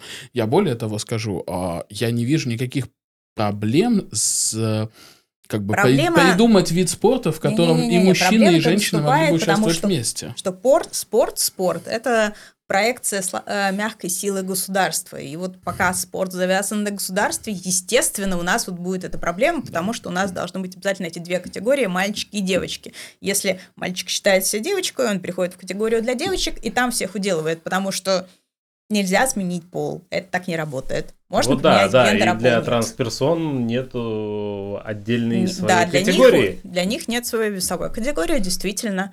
Было бы здорово эту категорию создать, но То есть как обра- бы... обратного-то перехода там в спорте такой тенденции Слушайте, не ну, видно, чтобы... Было бы клево создать отдельные виды спорта, в которых люди, у которых нестандартное телосложение, а, могли бы себя проявить. Было бы клево создать виды спорта, в которых а, обе команды включают в себя как бы и мужчин, и женщин, и в зависимости просто в разных ролях, да, точно так же, как вы ну, это пачку собираете в ММО, у вас есть танк, есть хиллер, да, никто не мешает создать вид спорта, там, где разделение ролей Ну, у такое, нас что оно позволяет есть такой спорт, у нас конкурировать. кто заказывает Покер. больше полкило пельменей, тех фотографирует заодно. Ну, знаю. могли бы существовать просто приватные свои вот... Ну понятно, в общем, опять, мы упираемся в то, что государство это плохо решает. Отвратительно. Да, государство- конечно. э- Это проблема, которая заключается из-за государственной стандартизации, из-за государственной монополии в сфере спорта. Потому что никто не мешает продолжать создавать новые виды спорта, новые категории, новые правила, чтобы у каждого было свое место, вне зависимости от того, кем он там родился, кем считает. Кроме государства, которое и надгосударственных организаций, которые это все регулируют. Вообще-то это вопрос решаемый, строго говоря. Да, он решаемый, если об этом честно говорить и не бояться об этом говорить. Но Супер. все об этом боятся говорить, потому что, ну как же, очень часто всех обидим. Так мы Ну, девочек здесь, обидим, здесь вы а можете так не трансов. бояться, у нас тут на канале сколько, дай бог, 140 подписчиков, О, да. У нас 627. 127, да. Ну, это ж, это ж не вопрос обиды. Ладно. Это, это вопрос того, что мы можем по-человечески подойти к решению этих проблем, вместо того, чтобы принимать как единственную возможную истину вот те рамки, в которых государство нас поместили и сказали, ребят, вот это условие игры, вот у тебя буква Ж, О, П, А, собери из них, пожалуйста, слово «счастье». Это буквально ситуация, которая сейчас происходит вот в, в сфере спорта. Разумеется, мы не должны мыслить в таких категориях, потому что эти категории созданы, чтобы ну, как бы провоцировать антагонизм. Для чего вообще левые государства пушат эту повестку так сильно? Для того, чтобы провоцировать антагонизм в обществе. А, Мы не должны этому поддаваться. Мы А должны для чего понимать, что... провоцирует антагонизм? Чтобы легче управлять. Разделяй властвуй. Ну, Ну, не, не только разделяя и властвую, но как бы образ врага. Всегда нужен образ врага. Как бы, Против кого-то надо дружить. да. Но даже относительно либеральные э, СМИ, ну, условные ленточки, где я э, видел несколько дней назад, вот э, также подают довольно странно эти новости. Относительно недавно я видел, по-моему, у них новость о том, что в Англии э, чемпионат э, по плаванию среди трансперсон решили не проводить из-за отсутствия заявок. И это подавалось в том ключе, что типа, ага, они там это все куда-нибудь подали заявки в женский спорт, типа, Скорее всего, так и произошло. Я вот здесь, я бы здесь задал вопрос, на самом деле, который никто не хочет э, задавать. А почему мы рассуждаем обо всех этих вещах исключительно с точки зрения там, что происходит с трансженщинами? Почему э, все скандируют, что значит права трансженщин это права человека, с чем я не спорю совершенно. Действительно, права трансперсон всех. Вообще, права каждого человека это права человека. Может быть, Начнем я для, для, для кого-то Америку открою, но это так и есть. Тем не менее, речь не идет, например, о том, что а, там человек, совершивший а, FTM переход, будет а, соревноваться в мужской лиге, допустим, по боксу, и никто не говорит, слушайте, а, ну это же опасно, как бы ну, совершенно другое строение мускулатуры, и почему, почему вот права вот этой трансперсоны никто не защищает, зато все защищают права трансперсоны, которая наоборот, как бы э, совершила переход э, в, в менее э, физически Потому сильный пол, и теперь всем ломает черепа. способ антагонизировать общество, Да, действительно. Потому да. что консерваторы будут э, кричать, что мужчина наших женщин избивает, а левые будут кричать, нет, консерваторы Нет, запрещают, да. запрещают и угнетают. Это искусственно созданная проблема, потому что, опять же, мы видим а, не только вот эту вот э, историю про то, что вот трансфобия, вот трансфобия. Да, может быть трансфобия, но а, почему никто не говорит про транс-мужчин? Почему все говорят только про транс-женщин? Почему транс-мужчин как будто не существует в этой повестке? Хотя, если мы говорим про спорт, вот транс-мужчины — это как раз люди, которым досталась самая короткая соломинка, потому что Это у правда. них нет ни единого шанса соревноваться в, в мужской категории, потому что, ну, как бы в силу своего строения тела у них буквально нет шансов. Почему вот э, права этих людей никто не защищает? Потому что у государства нет задачи защитить права трансперсон. У государства есть задача создать социальный конфликт. А я как бы подхожу как раз с точки зрения, давайте мы защитим права и тех, и других, давайте мы придумаем новые правила, новые категории, новые виды спорта, чтобы все могли соревноваться на равных условиях. Небинарные персоны, ну как бы ну, мы можем придумать новую систему категоризации, которая будет учитывать вот эти вот там различия в, в физическом строении, гендере и так далее. Единственная проблема, почему мы это воспринимаем как там социальный конфликт, потому что он создано для того, чтобы был социальный конфликт на пустом месте. Да, это очень интересное, интересное замечание, потому что вот буквально 10 лет назад этого конфликта еще не было, а потом он вдруг Трансперсоны появился. уже были. Да, конечно. Трансперсоны были, а конфликта не было. А потом вдруг не- неожиданно началось вот, вот- вот это, вот это создание искусственной напряженности. Там вот началось это дело Джоан Роулинг. Джоан Роулинг не трансфобка. Джоан Роулинг просто феминистка, которая не побоялась пару раз сказать пару неудобных вещей. Мгм. И она трансперсон не ненавидит. Но и, из и нее... нагнетание это шло с обеих сторон, обрати внимание. Пока левые нагнетали историю про то, что как бы вот давайте мы вот создадим вот эту ситуацию, из которой нет хорошего вывода, правые использовали это ну, для того, чтобы точно так же раздуть моральную панику. То есть это, опять же, это не история про левых против правых, против э, там про- прогрессистов против консерваторов, это история про то, что как бы государство разделяет и властвует. И мы не должны государству доверять решению таких вопросов. Ну, Мне так кажется. я вас спрошу, как адвокатов, а, не дьявола, а как те Светова. Все-таки вы говорите, что... Да, свидетели Светова. Вы говорите, что это в основном левая повестка для того, чтобы антагонизировать общество, для того, чтобы... И правая. И правая в том числе, но смотрите, на СВТВ регулярно появляются новости про того самого сисястого трудовика, Мои который... любимые новости. Но, но это же та же самая фигня. Разве он не антагонизирует общество тем Я, самым? я здесь отвечу, как бы я возьму поправку Шапира, я ну, не готов защищать вещи, которые делают и говорят другие люди. Мы с Мишей состоим в одной организации, мы с Мишей какое-то время находились там в одном органе, мы были оба членами этического комитета, у меня с ним хорошие отношения, но у нас как бы два мозга на двоих, и у нас два мировоззрения на двоих, у нас как бы совершенно разное понимание того, в какую сторону а, ну, как бы какую информационную повестку продвигать и так далее. Поэтому я знаю, что вы этот вопрос задали Мише. Мне кажется, что Миша свою точку зрения защитил неплохо. Я не могу за Мишу на эти вопросы отвечать. Я думаю, что это несправедливо такие вопросы задавать. Мышь А я Миша. готова защитить, почему бы и нет. Тем не менее, мы все продолжаем следить за сисястым трудовиком. Ну, послушайте, вы все следите за сисястым трудовиком, но это ваша проблема.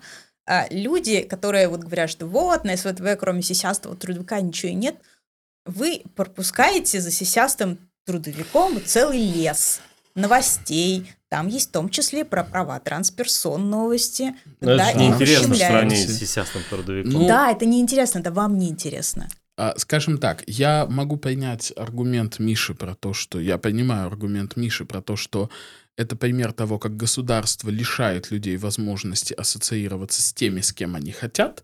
В данном случае как бы ну вот с этим самым трудовиком запирают детей, но есть миллион других случаев, где совсем других людей запирают с теми, с кем им лучше вместе не быть. Кстати, частный пример этого — это домашнее насилие. Я согласен, что государство, разумеется, не должно решать, кто с кем ассоциируется. Просто мне кажется, что та форма, которая была выбрана для обсуждения этого, она привела немножко к другому эффекту, потому что мы действительно воспринимаем сисястый трудовик как какой-то мем, а, и это действительно мем, и эта ситуация, она очень смешная, но, к сожалению, вот реальный, реальный месседж за этим мемом немножко теряется. Ну да, никто Поэтому- не хочет просто еще на один шаг глубже посмотреть. Да, но э, опять же, это моя точка зрения. Я, в принципе, привык, ну, как-то более, ну... Смягчать? А? Смягчать, может быть? Э, ну, не, не, не то чтобы, не то чтобы смягчать, э, ну, я, я просто сторонник более умеренного подхода, скажем так, к, Умеренно продвижению к- трудовика. да, к продвижению каких-то э, каких-то идей, но я и ориентируюсь на других людей, на другую аудиторию. Может быть, я не знаю, кто аудитория СВТВ, у меня нет этих данных. Может быть, для, для той аудитории, может быть, они все поняли, и они все запомнили, и они сделали правильный либертарианский выбор. Не то, что там, если человек вот хочет вот так, допустим, себя вести, это плохо, потому что это не, не, либертарианский, э, не либертарианский вывод. Либертарианский вывод в том, что плохо, когда государство решает, кому с кем можно э, и нужно, кто с кем обязан делить территорию, скажем так. А вот они все правильно поняли, и значит, они все правильные выводы сделали. Может быть, это так. Просто как бы я в общении с людьми, с которыми я общаюсь, предпочитаю все-таки более умеренный, более спокойный подход. Я по опыту крепости просто заметила, что вот либертарианцам и Мише Светову достаточно открыть шелтер для избитых женщин, ЛГБТ-персон, и это превратится в скандал на ровном месте, без, как, без каких-нибудь поводов, без каких-нибудь случаев, что вот мы кого-то приняли, и этому кому-то было очень плохо из-за нашей помощи или из-за Не, ну нашей это понятно, там, Нет, там каждый раз это происходит. найдут до чего докопаться. Ну, здесь Были надо скандалы разделять. вокруг митингов. Помнишь? Были, Были. скандалы вокруг митингов. И, конечно же, будет скандал вокруг СВТВ. И люди просто не готовы взять и принять ответственность за свои эмоции на себя, что вот ты вот, вот видишь, и ты там, ты в своей ленте Твиттера это сам раздуваешь, что вот, Ну, вот, опять существовать, какая- наверное, в каком-то черно-белом спектре, там, с минимумом оттенков э, намного проще.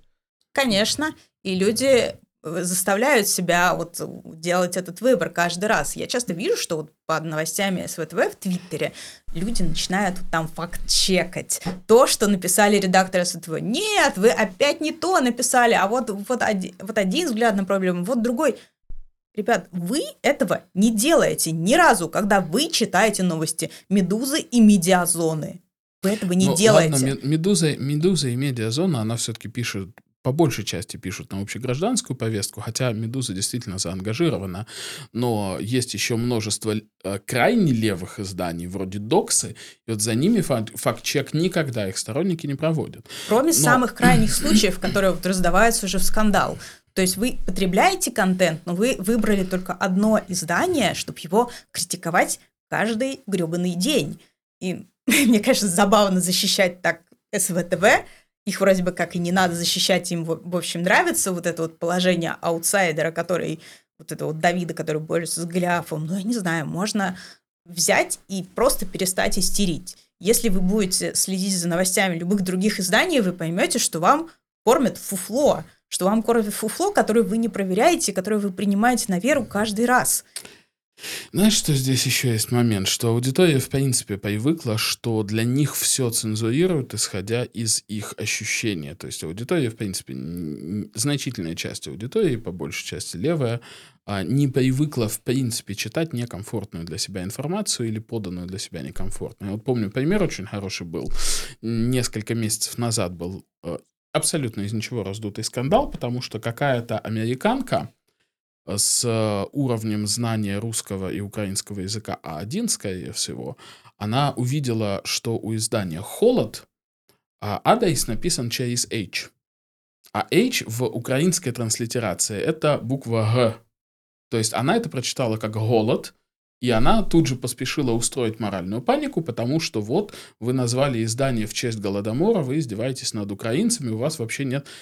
А ну, вообще холод через H это как бы стандартная, соответственно, со стандарту ISO транслитерация русского языка, просто в русском, в, в украинском разная транслитерация. Но вот человек был настолько готов не принять, что в другом месте может быть по-другому, что он из этого раздул скандал.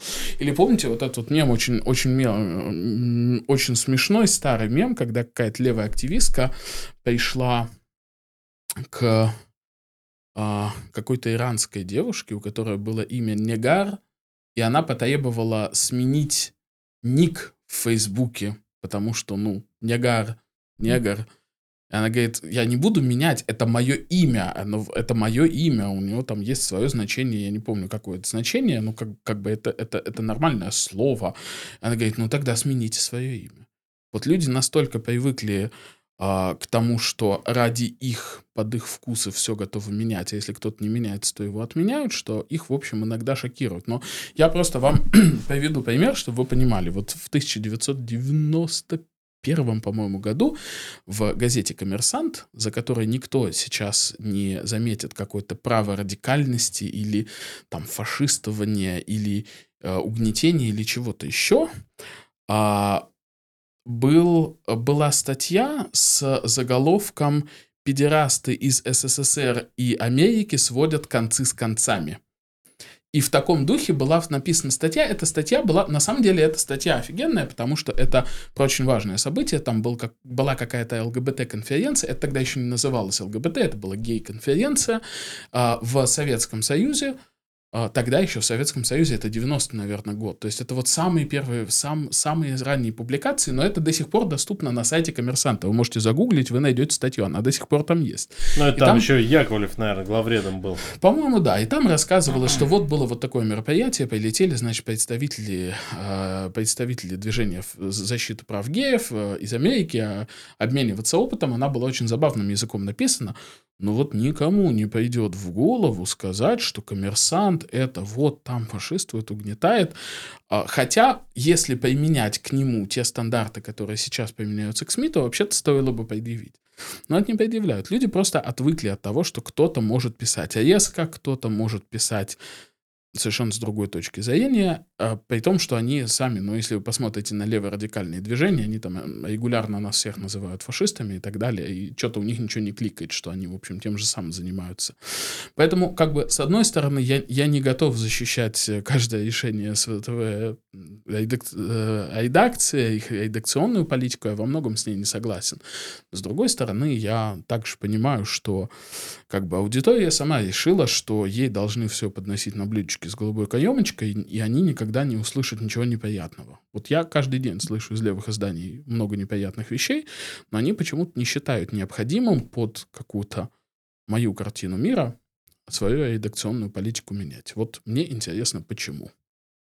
Ну, и, к слову, о трудовике я буквально после интервью посмотрел. Действительно, есть такой сестер трудовик. Во время разговора со Светом я понятия не имел, о, о ком говорит СОС и э, Михаил. Потому что я просматриваю, э, я подписан на СВТВ, естественно, я под- просто просматриваю новости дня, и это не выбивается у меня. То есть для меня узнавание, что это оказывается мем, что это что-то форсится, было уже после. Честное слово, там это Добро просто пожаловать в клуб.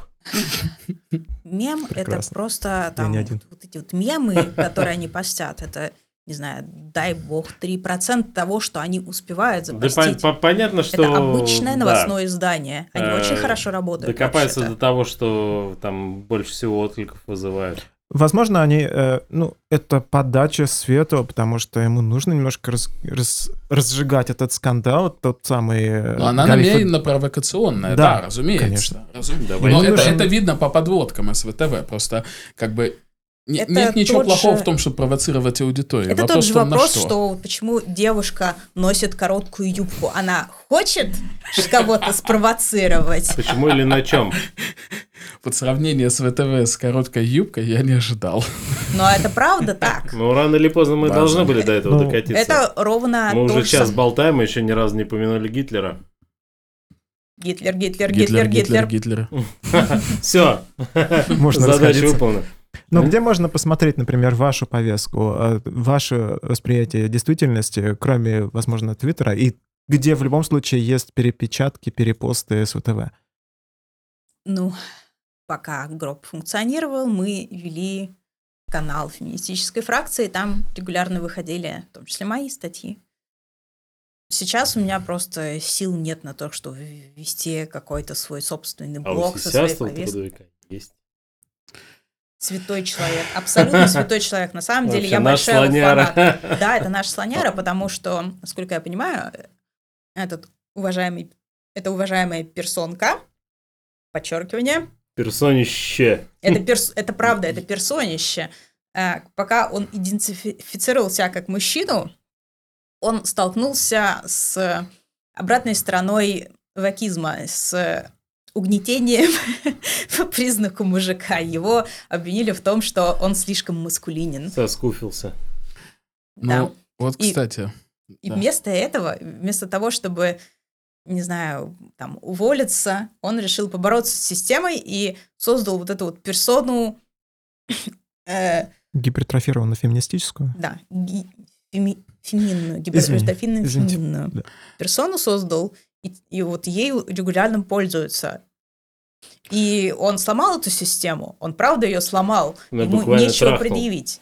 Поимел. ну, вот обратите внимание, вы второй стоим, а, второй подкаст заканчиваете разговором про сисястого трудовика, а хотя мы, в общем, и не, не в России, и не, не в Канаде, где он там происходит, да, В Канаде, это, по-моему. это, это, это говорит о том, что а, провокационная подача СТВ работает. Мы об этом говорим. Вот я, меня совершенно не, не волнует конкретно сисястый трудовик, меня, конечно, волнует а, вопрос ассоциации, свободы ассоциации. Меня совершенно не, ну вот конкретно этот кейс, и конкретно этот человек, который, очевидно, это делает, чтобы потроллить, меня это совершенно не, не волнует, но мы, тем не менее, вот об этом говорим. Это говорит о том, что прово- провокационный подход, который вот избирается, вот такая манера, она действительно привлекает внимание аудитории.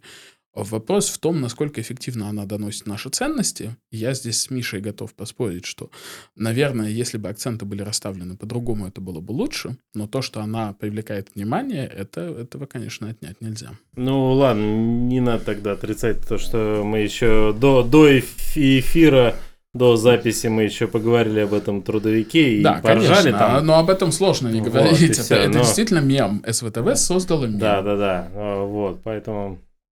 А так в целом, конечно, согласен, поддержу. Вот особенно мне понравились, ну, отвлекаясь от этого трудовика, пусть ему все будет хорошо. А, вот эти вот э, примеры с женщинами, которые требуют от других людей там то имя сменить, то еще чего. Ну, действительно, где вот та тонкая грань, где между тем, когда ты себя представляешь жертвой и потом ударяешься внезапно в шовинизм и требуешь от э, шовинизма и ханжества, да, и требуешь от людей соответствовать каким-то идеалам, которые не готов сам на себя взять. Саша, когда-то был очень хороший текст о том, что жертва не обязана быть идеальной. Да, я правда не помню, где я его Не, искала. не, не. Тоже Понятно, я но помню тут, очень- тут просто Я помню, что он был. два было примера замечательных, и в которых жертва просто переходила в атаку. Все, получается. Жертва ли это была?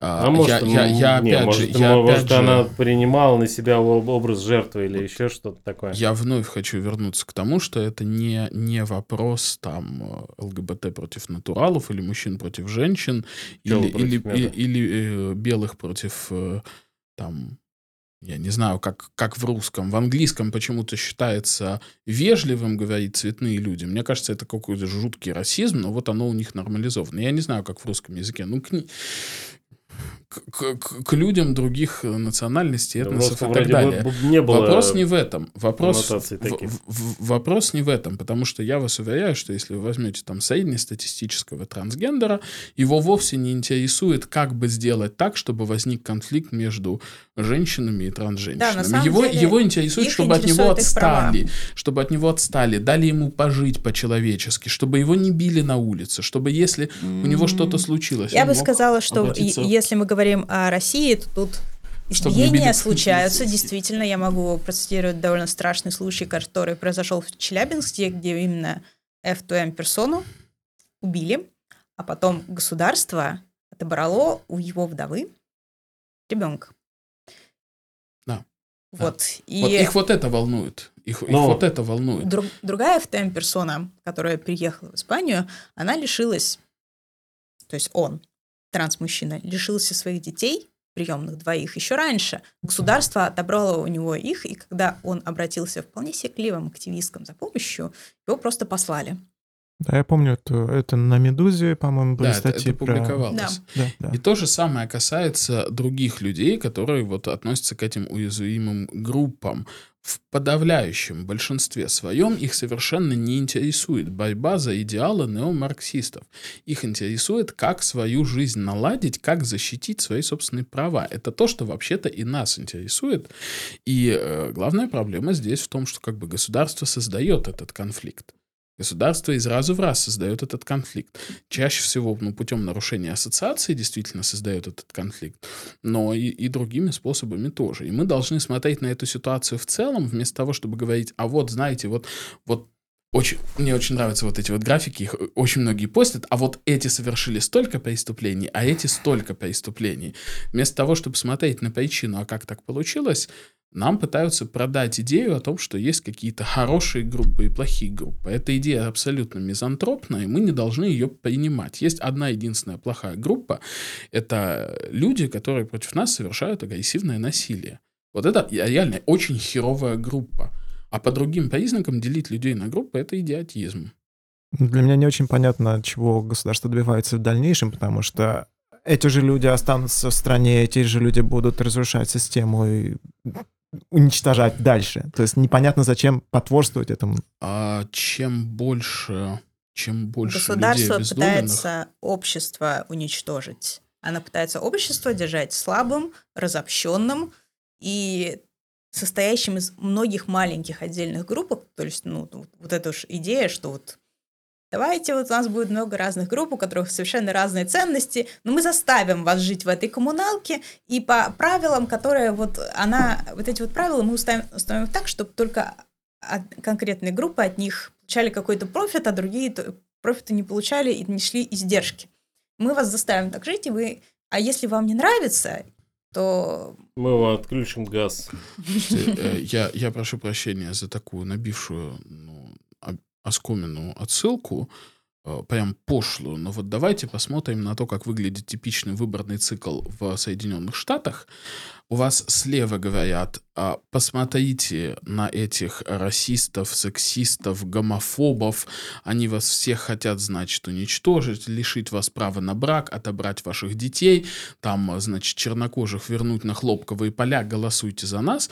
А с другой стороны, точно такие же замечательные люди, говорите, посмотрите на этих богохульников, они хотят из всех ваших детей сделать геев, они хотят у вас отобрать право на самооборону, они вас хотят разорить своей социалистической политикой, голосуйте за нас, мы спасем. В итоге две властных группы просто последовательно на протяжении многих лет воспитывают в, в обычных людях, которые никому ничего плохого не сделали и не желают делать, воспитывают страх друг перед другом, чтобы его эксплуатировать для того, чтобы оставаться во власти. Вот, собственно, и ответ. Ну, это суперская тема. Это сколько там, две недели назад у нас прошли дебаты.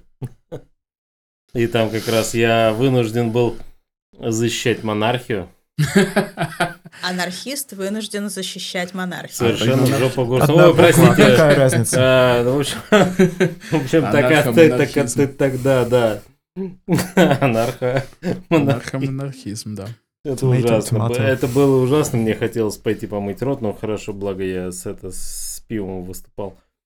Вот, и я первый же вывод, который сделал из э, вот этого опыта, потому что до этого ни с кем не дебатировал, я вообще ни разу не дебатье, э, вот, то, что действительно, а вот эти люди, которые там что-то пытаются от политики, им же на самом деле абсолютно наплевать, какую там сторону защищать, какие мысли продвигать и так далее. Им главное, что добиваться каких-то своих там целей.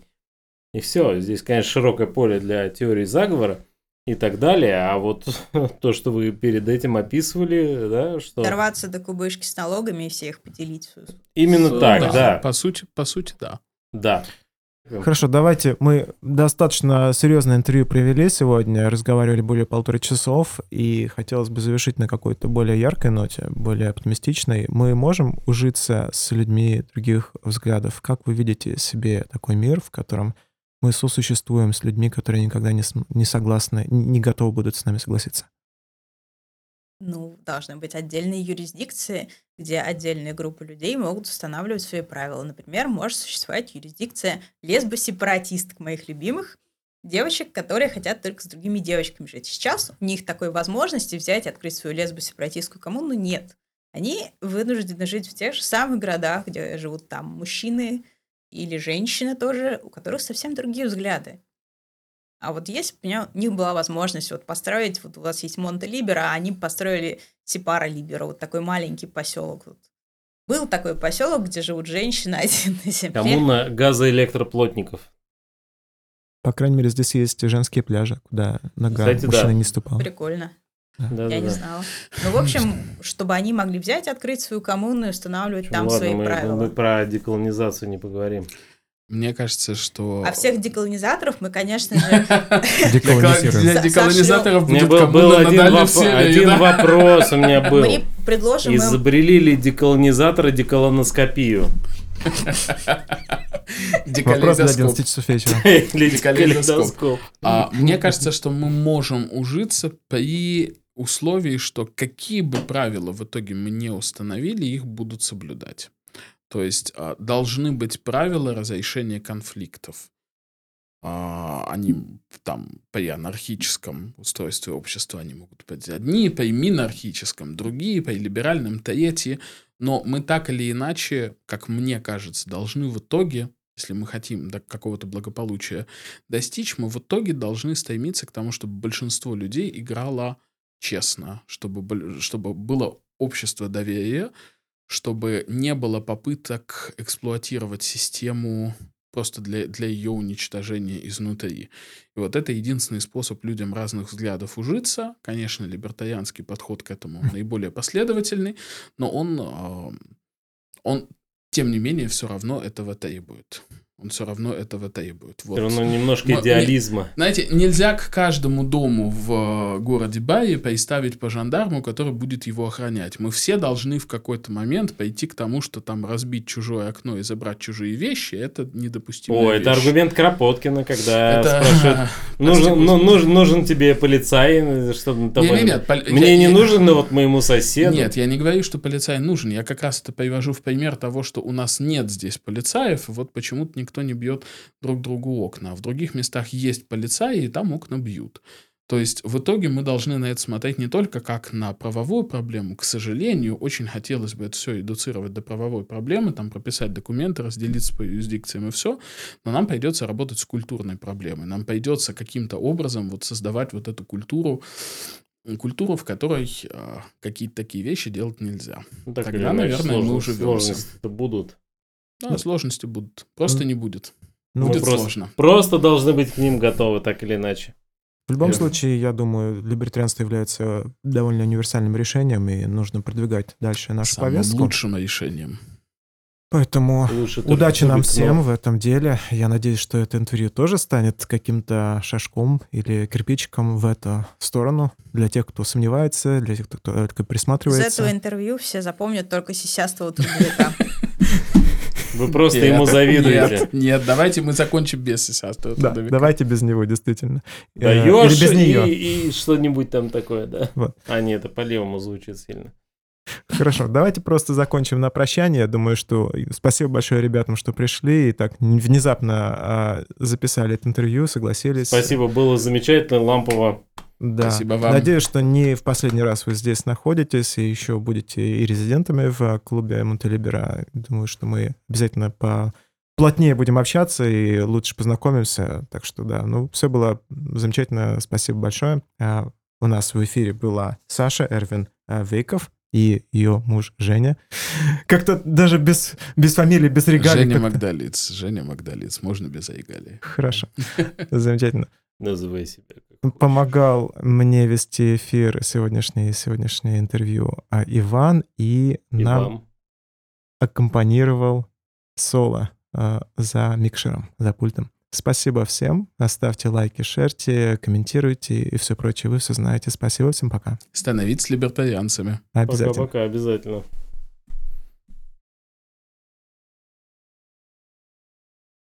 Christmas. With every Christmas card I write, may your days be merry and bright, and may all your Christmases be